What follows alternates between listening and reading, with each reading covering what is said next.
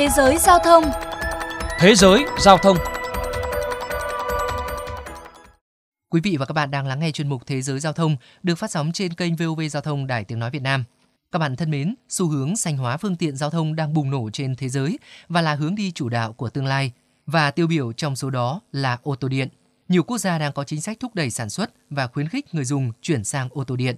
Tuy nhiên, vẫn còn rất nhiều những nỗ lực từ cả chính phủ và người dân.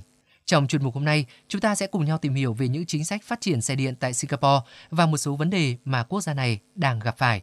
Mời quý thính giả cùng lắng nghe. Dù đã có định hướng theo đuổi xu hướng xe ô tô điện từ vài năm gần đây, nhưng phải tới năm ngoái, chính phủ Singapore mới bắt đầu thúc đẩy các chính sách liên quan. Trong đó, chính sách phát triển nâng cấp hạ tầng giao thông phục vụ ô tô điện cũng được chú ý. Đầu năm nay, quốc gia này đặt mục tiêu có 60.000 điểm sạc xe điện vào năm 2030, gấp đôi mục tiêu đề ra ban đầu là 28.000 điểm sạc. Dự kiến, Singapore sẽ loại bỏ hoàn toàn xe động cơ đốt trong vào năm 2040. Bên cạnh đó, Singapore cũng vạch ra các cơ chế khuyến khích người dân sử dụng xe điện. Cụ thể, theo chương trình quản lý khí thải xe cộ, người dân khi mua các phương tiện thân thiện với môi trường sẽ được hưởng nhiều ưu đãi giá trị lên tới 45.000 đô la Singapore, tức gần 800 triệu đồng Việt Nam. Với trường hợp mua ô tô điện để sử dụng làm taxi, người mua có thể tiết kiệm hơn 57.000 đô la Singapore, tức gần 1 tỷ đồng Việt Nam. Dự kiến trong tương lai, mức thuế đường bộ với xe điện sẽ được điều chỉnh. Những động thái này phần nào đã có tác động nhất định tới người dân.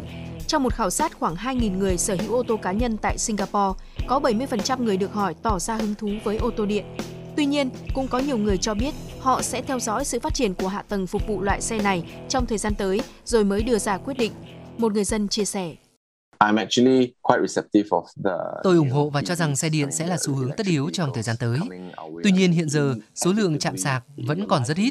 Vậy nên tôi có lẽ cả nhiều người khác nữa vẫn sẽ lựa chọn đi ô tô thường, có lẽ là mua một chiếc xe second hand để dùng tạm và chờ đợi những thay đổi trong tương lai. Tạm thời chưa tính tới thời điểm năm 2040, trong tương lai gần, cụ thể là năm 2025, Singapore đặt mục tiêu có đủ trạm sạc xe ô tô điện tại 8 khu dân cư trong thành phố, trong đó bao gồm một số khu đông dân như Jurong West, Queenstown hay Bidok. Tại các khu này, các tòa nhà, khu chung cư cần đáp ứng tối thiểu 15% diện tích bãi đỗ xe là trạm sạc xe điện.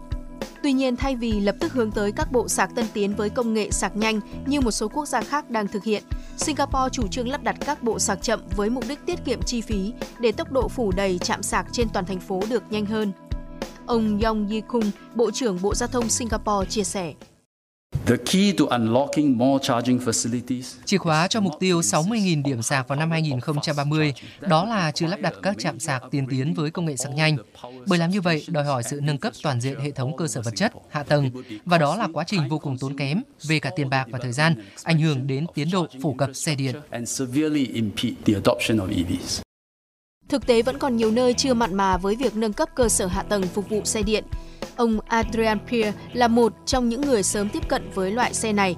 Ông đã mua một chiếc xe của Tesla từ năm 2016, nhưng mãi đến năm 2019 thì chung cư nơi ông ở mới lắp chạm sạc. Ông Adrian chia sẻ, họ ủng hộ việc lắp đặt nhưng phải qua buổi họp thường niên mới phê duyệt.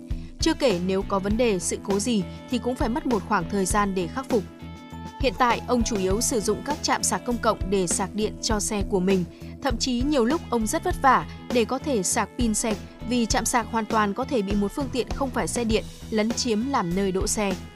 Dù chính sách biện pháp khuyến khích đã có nhưng không phải người dân nào cũng lập tức ủng hộ. Nhiều người thậm chí là ban quản lý chung cư cho rằng việc lắp đặt chạm sạc tại bãi đỗ xe của tòa nhà hiện tại vừa chỉ phục vụ một số rất ít người, lại vừa chiếm dụng nhiều diện tích đỗ xe, ảnh hưởng tới những người dân khác. Thời gian tới, chính phủ Singapore sẽ cần thêm những biện pháp mạnh tay cũng như chế tài hợp lý để người sử dụng xe điện không rơi vào những tình cảnh ngặt nghèo như hiện nay.